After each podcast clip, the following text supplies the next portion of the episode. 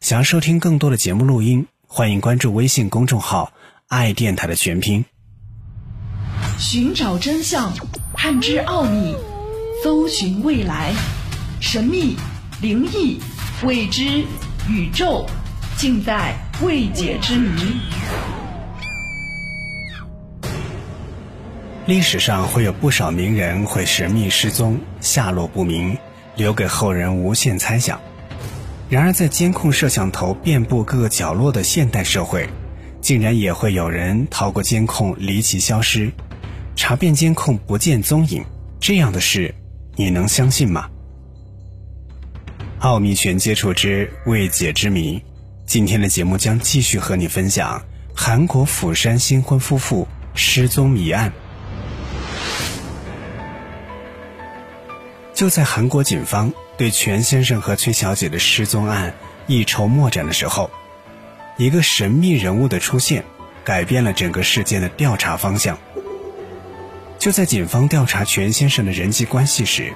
他身边的同事向警方提到了一个人，那就是全先生的初恋情人尹女士。全先生和尹女士在高中的时候就已经相恋，两个人交往了很多年。拥有很深的感情基础，可是两个人的婚事遭到了家庭的反对，人们并不知道他们究竟有没有抗争过，但最终他们俩还是没有能够走到一起。两人分手没多久，伤心欲绝的尹女士很快就找到了一个男性，并且在很短的时间内完成了闪婚。知道这个消息的全先生非常痛苦。他始终无法接受自己心爱的女人投入其他男人的怀抱。然而，一个半月之后，尹女士的丈夫发现她与全先生还在藕断丝连，一怒之下选择与尹女士闪离。短短一个月不到，尹女士就经历了结婚到离异的大起大落，她的精神状态开始有些波动。可是，全先生并没有因此挺身而出，守护自己的爱人。正当尹女士与前夫在法院为自己失败婚姻争吵不休的时候，全先生却玩了一出消失的爱人的把戏，不但不接尹女士的电话，甚至连身边的亲朋好友也找不到她，逃避现实整整一年之久。尹女士离婚两年以后，她遇到了现任的丈夫，结婚之后，两人离开了韩国，移民挪威，差不多同一时间。全先生也认识了现在的妻子崔小姐，两个人从相恋到结婚，一切都看起来非常的顺利。本来这段曲折的感情故事，应该迎来一个属于他的结局，可是全先生和尹女士偏偏不愿消停，两个人不知道怎么又联系在一起了。根据全先生共同经营饭店的合伙人所说，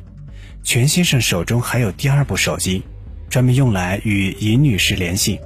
两个人打电话经常一打就是几个小时。然而，二零一五年，就在尹女士移民挪威以后没多久，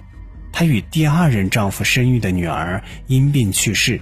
这让原本就很脆弱的尹女士变得狂躁和神经质。根据全先生和崔小姐身边同事朋友的证词，尹女士把女儿的死归结于全先生。声称我的生活被你毁掉了，我的女儿也因为你而死掉了，并且要求全先生提供巨额的金钱赔偿，好让他在国外找到人体冷冻机构，将女儿的遗体保存起来，以便有朝一日能够让她复活。全先生的合伙人告诉记者，尹女士一直对女儿的事情耿耿于怀，常常以此事为由责怪全先生。除了在电话里指责和抱怨全先生，这位尹女士还在崔小姐结婚一个月前疯狂打电话骚扰她，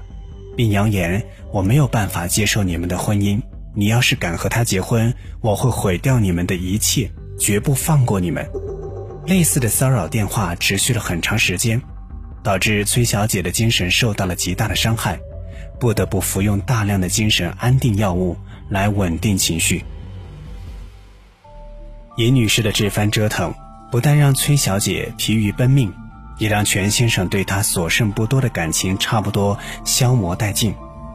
根据全先生周围同事的证言，在全先生与崔小姐结婚以后，他与尹女士的关系也变得越来越糟，两个人的电话联系也基本上都是尹女士的骚扰和谩骂为主。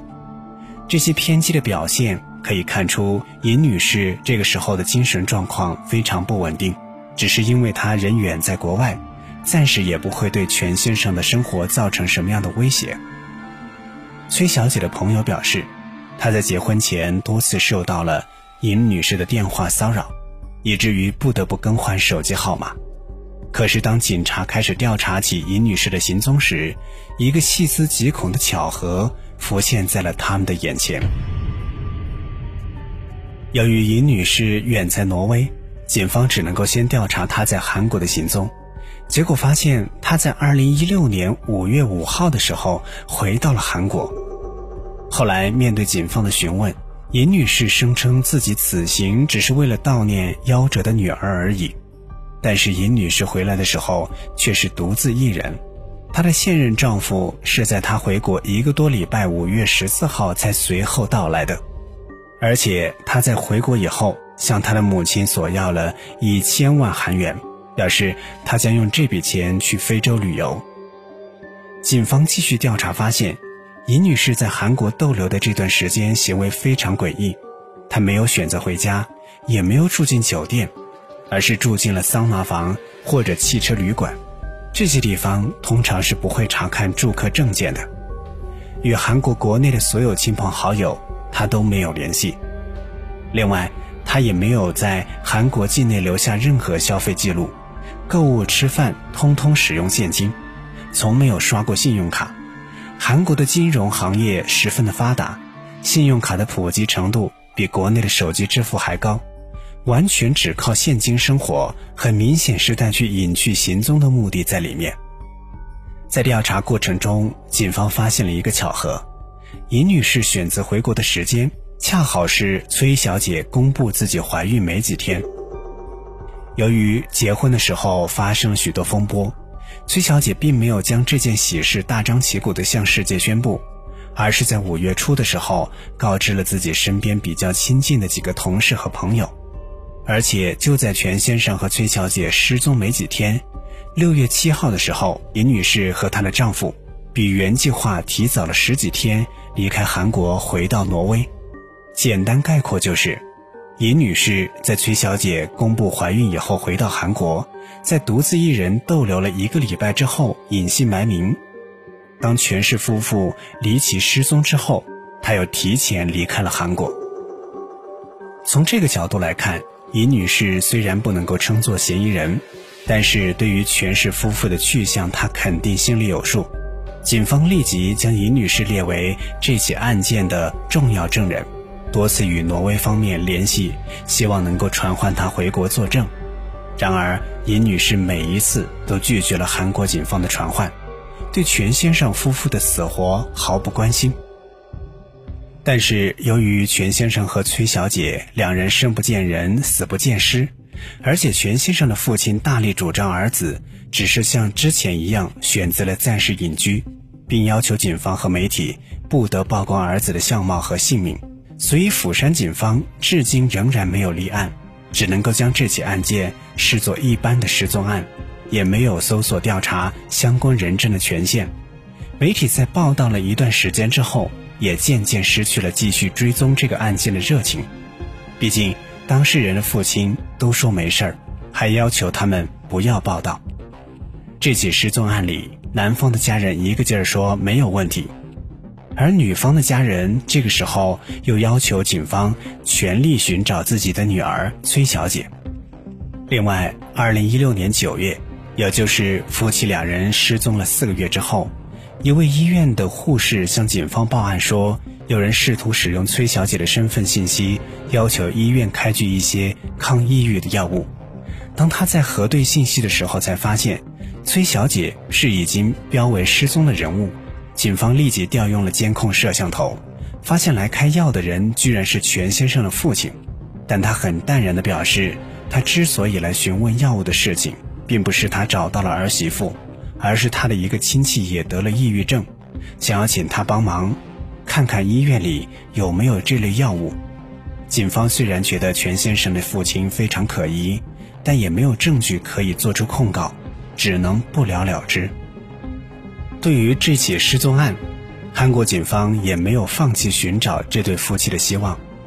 根据警方公布的调查资料，从2016年5月28号这对夫妻失踪以来，他们没有在韩国境内留下任何一丝生活迹象。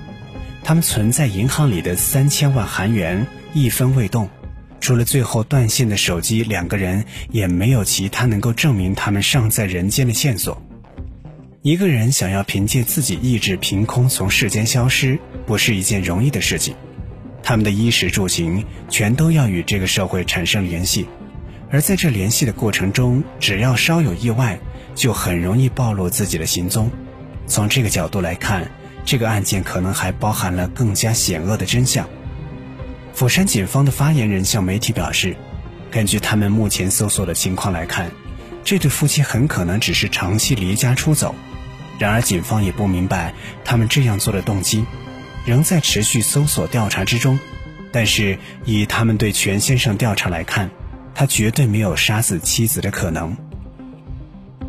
那么，这对夫妻究竟去了哪里？他们是否还活着？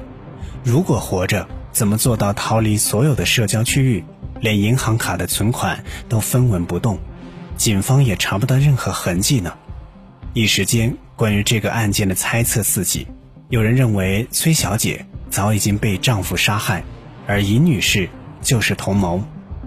而全先生的父亲为了包庇儿子，这才抗拒调查。但这种说法也只是猜测。还有人认为尹女士回来找夫妻俩算账，所以他们俩隐蔽起来。当然，随着时间的推移，大家对这个案件的关心也渐渐淡了。然而，至今崔小姐和全先生的死活仍然疑点重重。奥秘全接触之未解之谜，今天的节目就和你分享到这里。